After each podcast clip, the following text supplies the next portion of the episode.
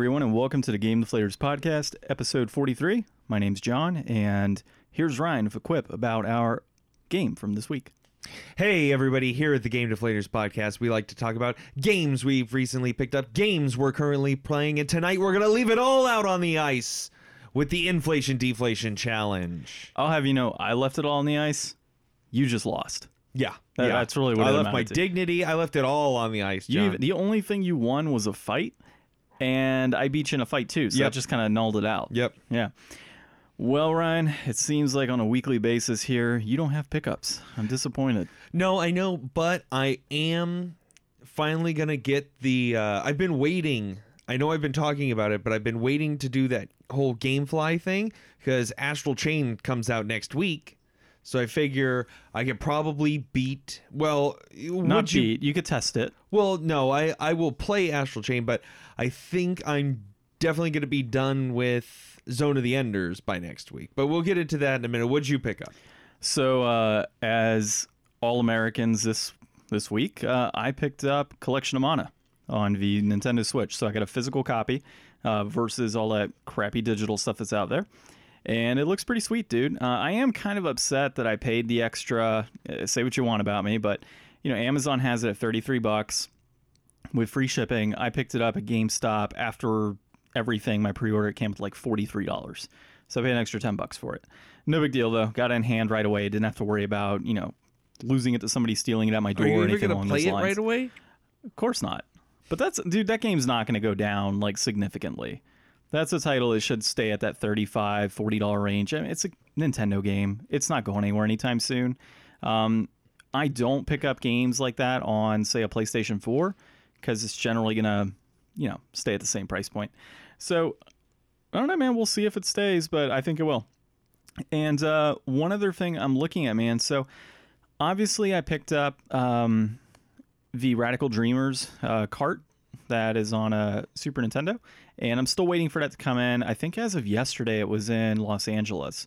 So really quick shipping, actually, from this guy on uh, Etsy. But I have really started looking at a lot of repro carts, and I'm finding a greater interest in it. So I'm actually potentially going to get a copy of Terranigma as well pretty soon. It's like eighteen dollars for a repro cart.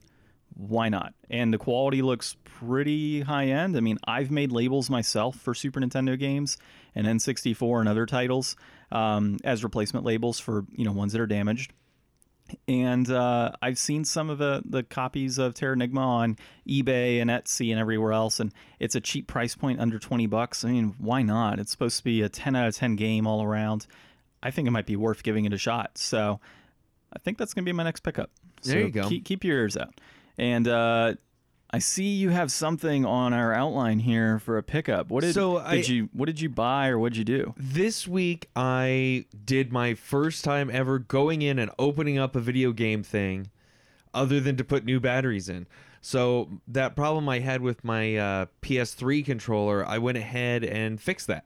I opened it up, got everything out of there, put a couple little pieces of paper under that rubbery part that lost some of its rubbery sponginess, mm-hmm. and it worked totally good. So I was able to go back in.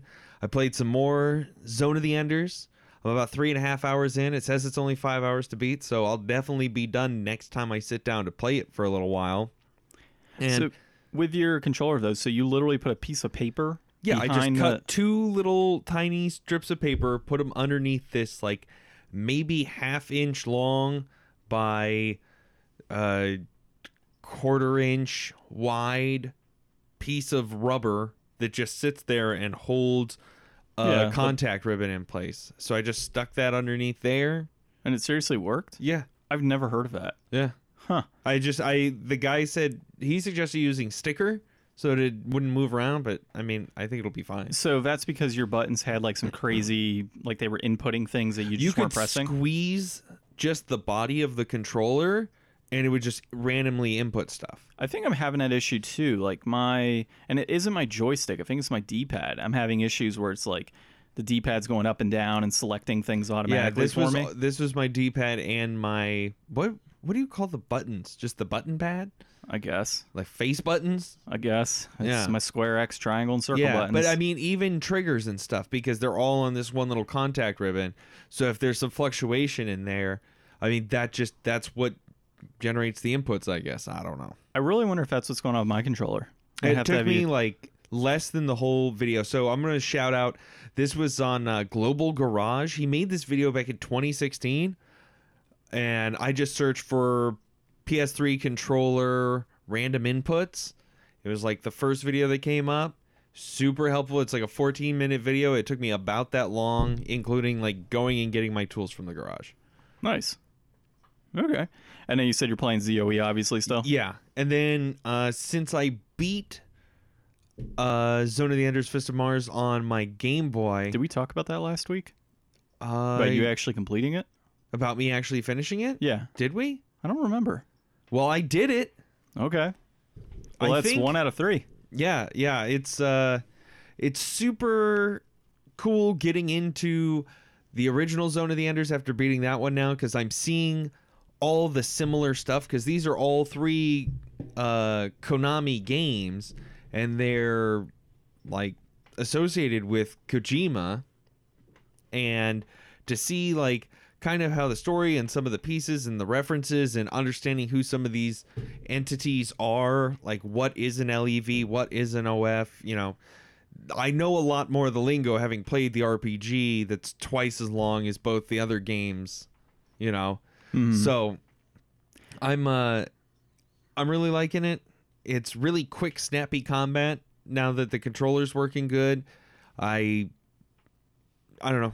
It Not a whole lot to say until I finish it up, and I'll have more to say next week. But is it at least pretty decent? Oh, yeah, yeah. I'm having okay. a great time. It brings back so many memories. I, I've played this a few times and only beaten it once when I was like a kid and I first got it. Yeah. But it still looks as cool. I really like all the designs. I like the controls are pretty good. I'm really excited now to get into the second one.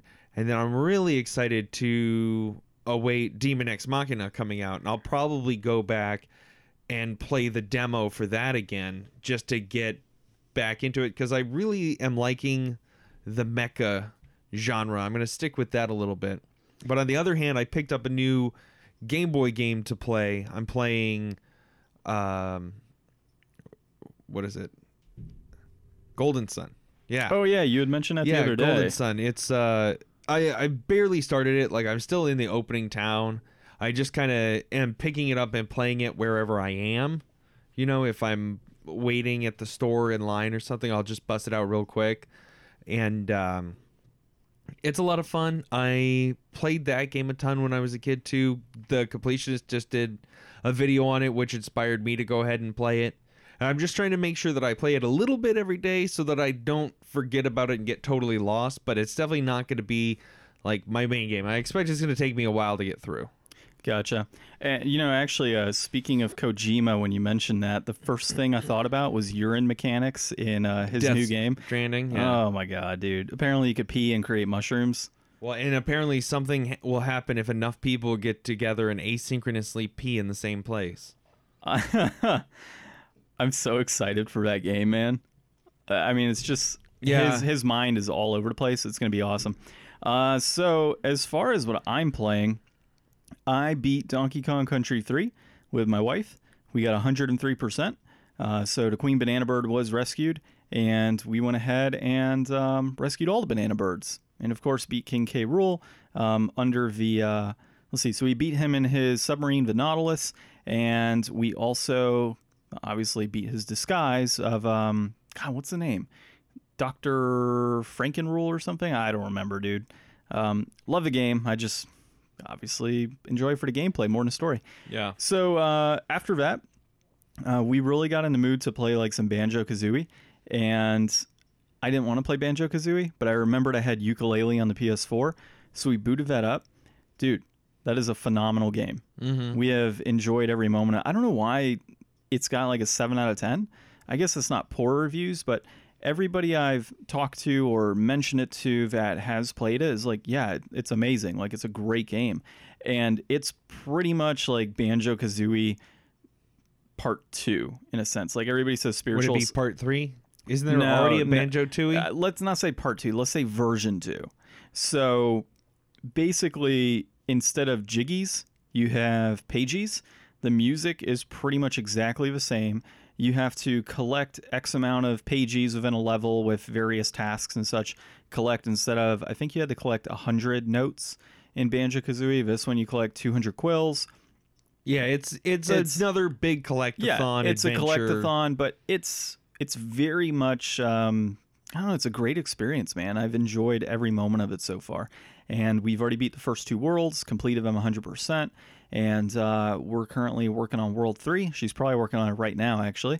And yeah, I'm enjoying this. There's five levels. Pretty quick game to beat. Really liking it. And I'm super stoked for the second one that's coming out.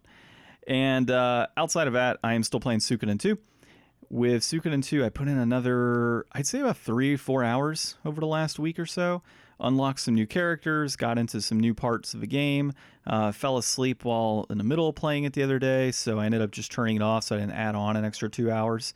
And yeah, dude, story just as good as it's been the entire time.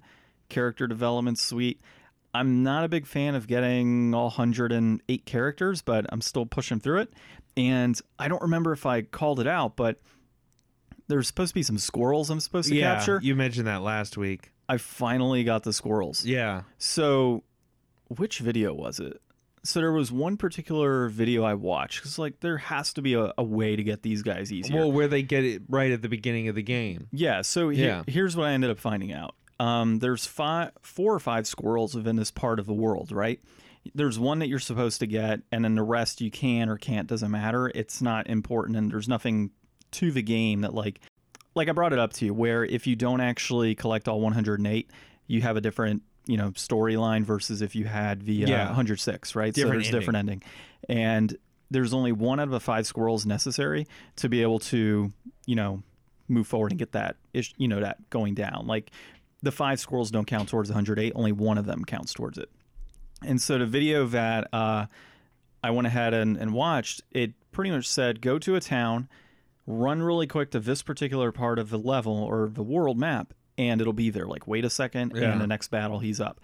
And it, it, it basically said that if you went to each individual town and then went directly to that location, you reset where the squirrels move. So the idea is that they're invisibly moving across the whole world, and it's by chance that you get them.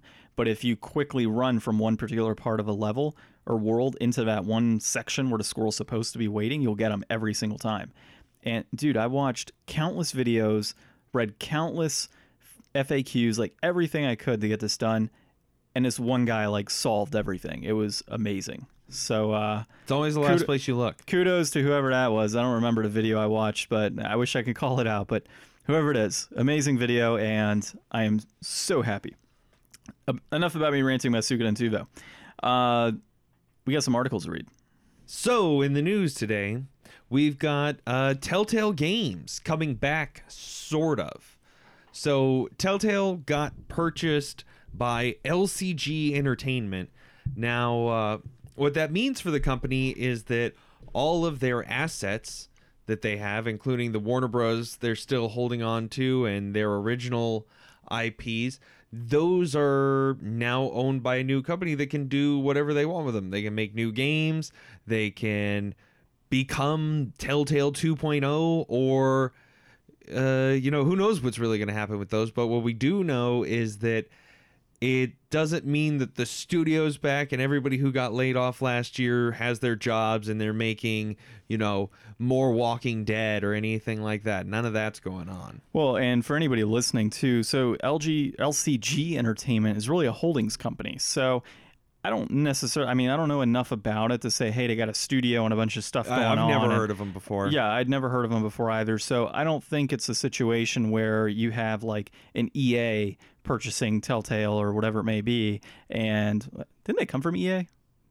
Who? T- Telltale. Who were they under before? I don't know. We should probably get this information in advance. So either way, it's not like another studio came out and said, we're going to buy Telltale, all their assets, and we're just going to continue on bringing in their old developers and programmers and everything else and continue off different series. This is not that case. Um, what I can see potentially occurring is this L C G Entertainment's company bringing in a bunch of freelance people uh, to try and maybe make some games. Who knows at this point? Um, but for those interested, no, Walking Dead is not coming back from Telltale, uh, as far as we know, unless Skybound decides to push it out to a different developer. Uh, Marvel retains the rights of any games Telltale-wise that they were creating. And what was the other one again?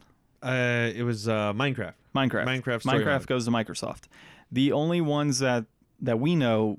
you know, big well, I P-wise, or Wolf Bros, Among they Us. They still have the licensing with that. Yeah, so Wolf Among Us and, um, God, man, I probably should have remembered this offhand. What was the other one? Ryan, help me out. Oh, Batman.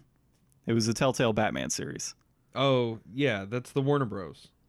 Yeah. Puzzle Agent was the other one. Puzzle Agent. I, yeah. I love Puzzle Agent. It brings me back to old times when I didn't play Puzzle Agent. I've never don't, heard of it either. Don't shake your, yeah, don't shake your head. Okay, so uh, anything else uh, that we want to note on Telltales? I mean, no, it, it you know it was big news last year about what happened to Telltale, and I think everybody got burned out on it. And I don't think just because they got picked up by a new company means that, like we said, we're not going to get more old Telltale games. And I don't think anybody wants that. Hopefully, they can do something new and come out with a new gimmick that we can ride for a little while, or do something more interesting with the I Ps well, that they picked up. I mean, I've been playing Ukulele, and if you kind of look at what happened there, you had old developers and folks from Rare, from that team, that went out and created yeah, people, a, a whole new game. People wanted that. Nobody wants another Telltale game but in the Telltale style. Do they potentially want an original I P cell shaded game that looks... Yeah, there's lightning behind me and thunder. Um... I don't know if that'll come out on the podcast, but we'll find out. So maybe there's a new I P. Not that I would ever play it, but maybe they create no, a new I P. No, that style. I don't. I think that Telltale was so tied to the style. I think this was just an asset grab. I think that whoever, you know, L C G Entertainment, whatever their plans are, I think that they could do better original works with this I P by require, acquiring Telltale than trying to reinvigorate the Telltale formula, because for me it's just one of those games and studios that's so synonymous. Like, I know From Software has done more than Dark Souls, but to me and to my exposure, From Software is just the Soulsborne series, not and the Armored, Sekiro now, and Armored Core. I never played Armored Core. Oh, dude, there's tons of Armored Core games. Yeah, I know there is, but I've never played any of them. Yeah, they have. Oh, that other game that we played, the um. the one of the two characters and you run side by side. Oh, yeah. Yeah, they did that one too. Yeah. They got some really weird I Ps in there. Uh... But I'm just saying it's it's one of those things. I don't think Telltale, they would have to make Telltale their studio and develop something really new and really different to make me think anything but what I already think about them. And I, I don't really think that they need to come back, but... we'll see what happens. Um, if there's enough demand, which would absolutely shock me. You know, I've told you before, I am definitely not a fan of the cel-shaded games. It's like watching cel-shaded anime. It's just stupid. I'm not a fan of it. That, that's the key reason that I don't want to play any Borderlands. Anybody out there can stop listening now. I hate Borderlands. Can I stop listening to you? Yeah, you might want to. Okay. Yeah. Okay. Well, then in other news, uh, we've got... Fortnite, but really it's an article about Epic. This was in the uh, New York Times by Jason Bailey. So everybody knows about the Epic Store and their competition with Steam. This is just... There's no more competition there. Well, it's more talk about that, and people are getting, uh, you know, information from a really mainstream source if they're, you know... logging into New York Times and reading this. So I think that this is good for more people to become aware of what's going on in the video game industry. But to anybody who's been paying attention to Epic and the Steam Store, this is just, for me, it's just telling it to a new audience that maybe doesn't normally get exposure to this, because I've already heard a lot of this before. Well, so I guess to give a little background on this, you know, you have Steam, you can purchase your games in there. Everybody knows what the heck it is, right? Epic is pretty much, they have their own Epic Games Store. And when I was reading this article, one of the interesting things that came out to me were, well, two of the interesting things were, Steam has a library of well over thirty thousand games. Epic is sitting at like less than one hundred titles within their overall library. Like, it's night and day what they're doing. But what they are doing right now to try and build up additional revenue outside of Fortnite is they're making offerings of, if you bring your game exclusively to our store, we're going to go ahead and only take twelve percent of the generated revenue versus well, Steam. Well, they also guarantee sales to cover your costs. So you don't have to hope that you get on Steam and hope that a bunch of asset flip games don't knock you off the front page before you make your money back in that first week. Yeah, so there's a lot of incentive really for um, a lot it's of these developers really to go deal. through. Yeah, and in the long run, like, this is great for us as consumers. I mean, we're not stuck with the whole Steam route. Now, what kind of sucks is if you have a bunch of exclusives on Epic and then you got a bunch of exclusives on Steam, but at the same time, like, you're just, it'd be like entering a different website. Yeah, at it's that just point, a like new it's just login, portals. It's just a new launcher.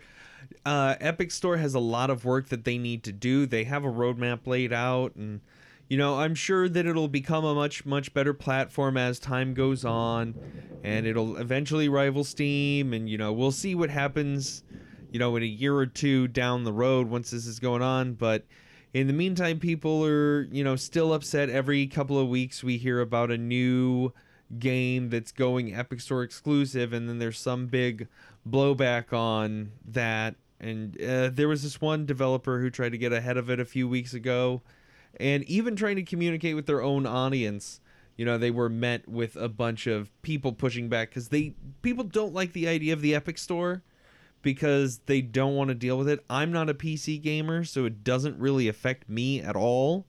You know, I'm I'm happy to see somebody giving Steam a run for their money, and I hope that it means better for everybody. But as of right now, I think that the Epic's tactics of being so aggressive, and you know, they're we're going to go into this a little bit in the next article too, but you know, they're going to be pulling Rocket League from Steam, not support for people who already have it, but it's not going to be available to download there anymore. They're definitely pushing their weight around and writing big checks, and I don't think it's all bad, but it should be met with some skepticism. Well, dude, I mean, if you really think of it from the perspective of what was Nintendo without, you know, Sega, and what is Sony without Microsoft? I mean, they yeah, really... Yeah, that's what he says in the article. Yeah. You know, the competition is is good, and they are doing a better job than Steam is doing. Yeah, so I mean, it really just... And here's the thing. If Epic continues to grow and continues to show progress and really uh, there's a positive outcome on this, it can only be better for those that enjoy Steam. You know, Steam's going to up their game. They're going to give, you know, hopefully eventually developers... they'll have to. As of yeah. right now, they're not, because it it's really still kind of not as important to them for whatever reason, because they're still on top. Even with all of this, they're still the number one. Well, yeah, and then we even in this article, it, it's cited that a lot of the developers will are saying seventy-five percent of their overall revenue from P C games is coming from Steam. Mm. So, you know, they're not going anywhere anytime soon, but this is more of a, you know, little player kind of turn big player, and really trying to, to give Steam a run for their money, or Valve, really. Um, so we'll see. It, it's interesting, um, you know, how this is shaping out right now, and I definitely want to see how this plays out towards the end of the year, for sure. So in other Epic news, we have uh, Rocket League, and they are dropping their loot box mechanics, and it seems like they're going to trade up for just it's, microtransactions. It's not loot boxes, it's surprise mechanics. Surprise you, mechanics. You got to well, no, get it right. That's E A. E A has surprise mechanics. It's all surprise mechanics. So it, this article goes into... Uh, an area that I haven't heard talked about, which is like a black market trading for rare and expensive items. Now, it's black market trading because these items, no matter how many loot boxes you buy, they're not supposed to have any actual monetary value, because otherwise it would be gambling. So people are illegally trading items for false actual prices. Dude, it says in the hundreds of dollars for some of these items. Yeah, certain like things skins. I've heard of I've heard of mounts for World of Warcraft that could be really expensive. I've heard of, you know, other online game assets that are, you know, rare microtransactions could be worth a lot of money. I know that this kind of stuff goes on, and you don't hear about the black market side of it too often, at least I don't, but it's mostly because I don't participate in any of those kind of games anyways, because I don't buy loot boxes. But it's uh it's one of those things where I think that it's gonna be good to get away from loot boxes, and I don't think anybody's gonna argue that. But if they're just going to start throwing out, like I think they said, you know, the average like for a price of wheels could be like twenty dollars. Yeah. I don't think it's fair to charge people twenty dollars no, no, no. for they're, wheels. They're saying that the average no, price they, online. No, but that's what I'm saying. If they get rid of if they get rid of the loot boxes and you can just go in and buy what you want, it's not in their best interest to charge a dollar for everything. And well, if the going rate online is twenty dollars, they've seen what the market is willing to bear, and I think that having a game like this and telling people, okay, no more loot boxes, but you want we want ten dollars for this cosmetic thing. And I think that it's better that it's transparent and you're getting what you're paying for, but I just don't agree in having to pay money for all that stuff. I mean, uh, there was a big blowback recently with uh, Crash Team Racing, the Nitro Fuel remake they did. Yeah, it was uh had a great system for getting skins and all that stuff, and it launched with no microtransactions or loot boxes or premium currency, and then they just said, oh well, now that it's out, we're gonna just, you know, casually put all that in and ruin the whole system that we made that was actually good enough to get through, you know, reviews without having that be mentioned. It was good enough to be, you know, printed on all the labels and sent out without any warning so that they could just edit it in later like snakes. You know, I this is actually the first I've heard of, you know, people not wanting to get rid of loot boxes. But if you kind of think of a reason why, it's more of a selfish reason. You have individuals that are clearly making enough money, but they can afford to purchase random or really gamble on random digital assets within a video game and then sell it third party through, I think they had mentioned like Reddit and other forums that they're yeah. actively using to sell this stuff. It's really interesting that like I, I didn't get I don't think I went too deep into like how they do it. You know, how do you transfer that skin from one player to another? I'm sure it's just uh, there's probably some in-game uh, selling of your account or, well, something. Or, or trading system probably along those lines, and it's, hey, we're going to trade some money right now via PayPal or something, and I'll go ahead and send the item over. I mean, I can I can see it. I guess it'd be very similar to if you were selling a World of Warcraft account or selling mounts for, like, you know, extra cash or coins. Not entirely sure, but it's uh, definitely the first time I've heard of people arguing to keep loot boxes. And it, it really brings up uh, that video that you showed me earlier. Oh, um, yeah, Jim Sterling's new video on the new uh, N B A two K. Yeah, the two K twenty, and like the whole thing is just straight up gambling. Yeah, it looks like a Vegas casino ad more than it looks like a basketball game ad. And the excitement that everybody has, like that's also the first time I've ever seen people excited for surprise mechanics slash yeah. loot boxes and gambling. Um, but really, at the end of the day, I mean, we'll see how this plays out in the long run um, for loot boxes. I don't. I think they're going away in general. We've already talked about Nintendo, Sony, and Microsoft all kind of coming together that they're going to discuss the odds moving forward, basically lottery tickets for video games. And, uh, you know, we have major developers, game developers in general, just saying, we're going to get rid of loot boxes. So yeah, hopefully we'll it's just a few years out from us never having to hear about loot boxes again. Well, if there's any push legislation-wise, you know, at least in our country, I don't know about overseas. I think we had talked about this before where... Yeah, there is a couple countries that have made legislation against these. Yeah, so I think if uh, we get some major legislation passed here that gets rid of loot boxes, there'll probably be another big thing. Um, there's more always season, another thing. More season passes and all. You know, I really miss the days where I could just load up my Lion King or Aladdin and just play it through with no issues. Well, John, you might be able to do that again. Maybe. We'll see. Maybe? Apparently there's some H D remake possibilities for Lion King and Aladdin. Um, I guess yeah. uh, new movies, you know, getting a fresh coat of paint for a franchise means that we should trudge out all these old games that already still look great, but make them H D and available on whatever platform you want. And I think that uh, if they're going to do that, they should probably go back and touch up some some stuff. I know that uh, that Lion King game can be pretty brutal well, at both. certain points, and uh, the Aladdin game is not a super pushover either. But both are, you know, well remembered and, you know, very good looking games from their age. And I think seeing them with a fresh little, you know, revival would be kind of fun. Well, and one of the really cool things about it, though, is they're not necessarily just releasing like the Nintendo version on of Lion King or Aladdin. They're actually giving you both within the game itself. So you're getting the Genesis version, which a lot of people like, and then you've got the uh, Super Nintendo version, which a lot more people like. Mm-hmm. And so uh, it, it'll be pretty cool to see those out on, you know, next gen consoles and and how it reacts with the overall new controllers. So anybody out there that uh, did not know about that, GameStop has pre-orders opening up soon. So, dude, this rain wow, is crazy. It is coming down outside, something fierce. I have a feeling our whole podcast episode is going to be like coated with thunder and stuff right in the back. Well, I've got one last bit of news before we get on tonight's Inflation Deflation Challenge. So for anybody who is watching along with me, cheering on O G as they go on to become the defending back-to-back T I Dota champions of the world. They did such a good job. It was such a great series.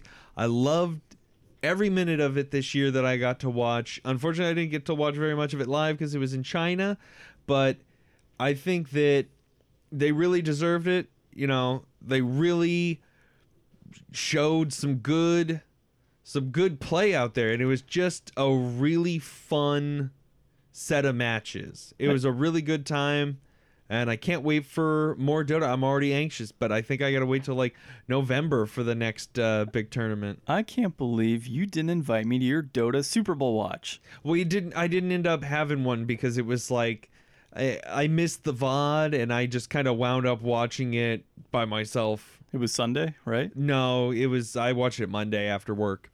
But it was on Sunday that it was occurring? Yeah, it would have been it? at like two in the morning or something. So you made me drive you back and forth around town, and then did not invite me to watch Dota with you.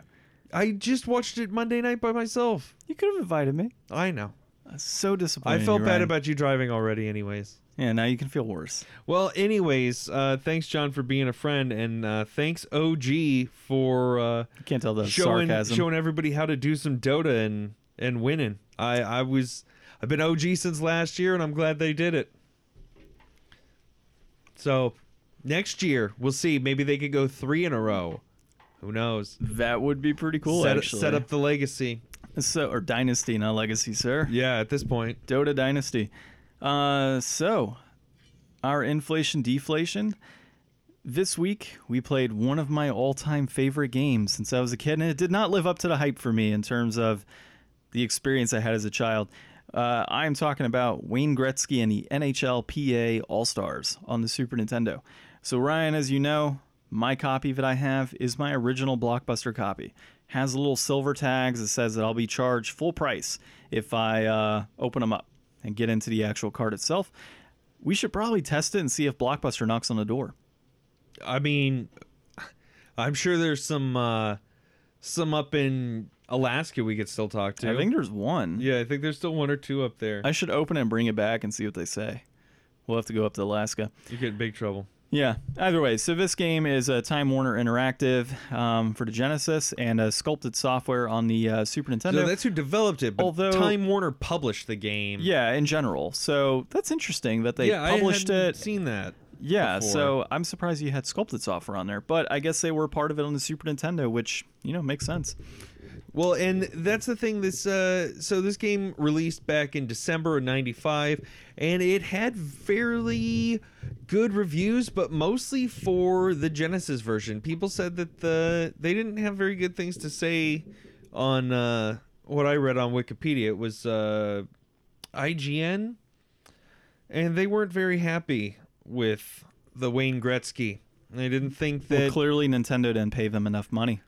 Well, they didn't think that it controlled very well, and they thought that the sprites looked really good, but they just kind of seemed like they were floating on the ice, not really skating on the ice. I don't know. I thought... I thought the game was a little bit challenging to get the hang of the controls at first, but by the end of the second game, I felt like I was way more in control of my characters, and I could see if I was a kid and I was going to spend all day playing this with my friends, I could see getting really competitive and good at this game. Well, and that's really how I was as a kid, and there's actually a whole tournament mode on there that we didn't go through. Um, but it has like a full-blown tournament where all of the teams are stacked in like a bracket, and yeah. you can go through. As far as I remember, I, I didn't get a chance to look at that tonight. But, dude, I played this game a lot as a kid. And uh, seeing as where I used to live, I have my team that's still on there, so I played them against you tonight. And um, definitely uh, kicked your ass. Yeah, yep. Yeah, I got I got two-oh'd pretty hard. So this game... Let's uh let's get down to it here. So Wayne Gretzky and the N H L P A All-Stars for Super Nintendo. This is going loose four seventy-eight, and that's uh that's down from uh, five seventy-five peaking in May of this year, and it's still trending down just slightly. Stonks are down. Pick up now. Now, if you're looking for a complete in-box copy, you might as well. It's going eight forty. It peaked at uh, twenty dollars, and that was a flat twenty dollars peak from July to December of twenty fifteen. And I think it's because this game doesn't really trade very much. You've got, this is uh, loose two sales a month and complete five sales per year. So you're there's definitely some being moved, but not not any kind of real volume. I'm guessing there's just not a lot of demand for this kind of game. Sports games, I would imagine, don't have a high... collectability for people. I mean, they're usually bargain games. Well, it really depends on what you're looking at. So some sports games on the Super Nintendo and, and I guess Nintendo um, are used as donor cards for repros. Mm-hmm. So, or, you know, like l- new games that people make. So really, those are the only sports games I ever see to go for a decent amount, and that's only because they're used as repros. Yeah. Uh, other sports games, yeah, you're right, man. They're always like a buck, two dollars, depending on where you go. This game, I'm actually even surprised it's sitting at four seventy-eight. Uh, I love the game, but you know, four seventy-eight in my mind for a sports game on a Super Nintendo is still kind of high. Now, is uh. as a collector, do you like getting boxes for Super Nintendo games, or does it just kind of add too much bulk? Like, if you're going to get a game like this, it's a sports game, so it's already really not that value to you. Like, you're not... I mean, this one's different because you actually played this one, liked it. But if you had the chance to pick up a game for these prices, do you think that extra few bucks just for the nicer... presentation, if it's a good box, makes it worth being more collectible than just another loose hockey game? Well, I'm not really a, a box collector per se. I mm-hmm. mean, I do have some complete in-box titles like up there. I've got like Castlevania and Zelda and Batman and a couple others, but I try to... It's kind of weird. Like cart-based games like Nintendo and Super Nintendo... Um, outside of Genesis, I don't pick up the boxes because they fall apart so easily uh-huh. and are just harder to find, like in great condition. You're paying a, a heavy premium for that versus a Genesis. It's a, you know, a clamshell and a slipcover inside. I would much rather if I would much rather pick up a uh, complete in-box Genesis version of this than I would, you know, Super Nintendo. So it's just the the delicate nature and the likelihood that you're not really going to get that extra value out of buying it. Well, I mean, I'm not really necessarily looking at a value all the time. So, yeah, there's some value in, in picking up complete in-box copies of disc-based games and, and Genesis title, and really any game uh, complete in-box is, is going to be of higher value. Um, but for me, on a collecting standpoint, I don't like to collect boxes for mm. S N E S and Nintendo. There's a lot of people that do. It's just not my thing. To your point, it's bulky, and uh, I would much rather collect complete in-box Genesis. I think they present a hell of a lot better uh, than box Nintendo. And you got to also consider, man, you have Nintendo, Super Nintendo, and N sixty-four, which I collect games for all three of those consoles, at least my favorite games, and um, it's just way too many boxes. Yeah. So... Well, uh, if you're looking to get this game, you can actually get it pretty cheap. You could get it for a buck fifty-seven. That's the uh, PAL Sega Mega Drive version. And if you're real pricey like John, you can get that uh, complete in box for the Genesis around nine fifty. So, John, you're going to say four seventy-eight. You're saying this is inflated for under five. This is inflated. Yeah, I mean, it, it really depends on what you're looking to do. Are there better sports games out there? I'm sure. Um, this one, and it's kind of surprising I'd say this is inflated too, because that's literally my copy from my first Super Nintendo as a kid. So that's been sitting around for... And you would have paid five bucks to rent it for a week back in the day. Well, yeah, and I kept it. So obviously I paid more than five dollars. I probably paid around the forty dollars, fifty dollars range at that point in time. So... Yeah, uh, I but would older say... older and wiser and more frugal John says no. Older and wiser frugal John says uh, paying four seventy-eight is just too high. Um, I would say three bucks. Three bucks? I would say three bucks. If you can find it for three dollars, pick it up. I think that if you like hockey. Yeah, I think that it was a fun game. I would definitely play this game again. I'm the one who suggested it just because I wanted to see. I, I just don't have a lot of memories of playing these kind of games, so I really wanted to get out and try something. Uh, and I think that I think that I enjoyed it a lot, and I'm gonna say John knows better than me at this point, so I'd be willing to say that John's right on this one. Five bucks. Well, it doesn't seem like a lot.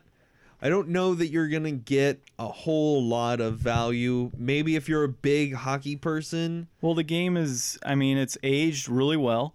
I I really do like the controls in this game. I clearly kicked your ass nice and clean in this, in this one. Um, but at the end of the day, when you are playing with Denver and Hartford and all these other teams that it's like, teams that aren't even in the league anymore are on there. It's just not the same, man. Like, if I want to play as, you know, the Florida Panthers, it's listed as Florida. Or if I want to play as the Colorado Avalanche, there's no Colorado Avalanche right there. Mm. It's it's Denver. Yeah. So, yeah, that's... It's, it's definitely aged. A time and a place. Yeah, and, you know, it does say N H L P A, so I think that's... Um, that might not be National Hockey League Players Association. It might be something else, which is why you have, like, some of the national teams on there. Mm-hmm. Um, but, yeah, I mean, it's... It's a cool game. It's fun. I would definitely play it some more. And uh, but it's not one that I can honestly say that I would sit back and play the hell out of it right now, go through the full tournament, and just like say, yeah, I just beat this sports game. Like, that's what I did as a kid. Like, I, I enjoyed it, but older, wiser John is not going to sit there and play hours upon hours of, you know, hockey, Wayne Gretzky hockey on a Super Nintendo or Genesis. So, three dollars each of us. Yep. We're calling, so this, we're game calling this game inflated. inflated. Yep. What do we got uh, next week, sir? So uh, next week, we're going to go take a walk on the wild side, and we're going to go Streets of Rage. And, uh, you know, it seems like it seems like we keep gravitating back towards these brawlers, but it's it's fun to do some multiplayer stuff, you know, where we get to be on a team instead of being adversaries. And uh, we still let our fists do the talking, though. Dude, I love Streets of Rage a lot, which is why that was my suggestion this week. I haven't really you, played it very much. Well, you got last week's suggestion, so I had to pull one up, and um, I think you'll like this one. Yes, yeah. I forgot. I've heard uh, a lot about it. I forgot what the price point is on this one. Well, we'll talk about that more next week, John. We will? Yeah, so that's going to do it for uh, episode forty-three of the Game Deflators podcast. I'm Ryan. And I am John. We reversed that this week. Yeah, we did. And we are the, the Game Deflators. Deflators.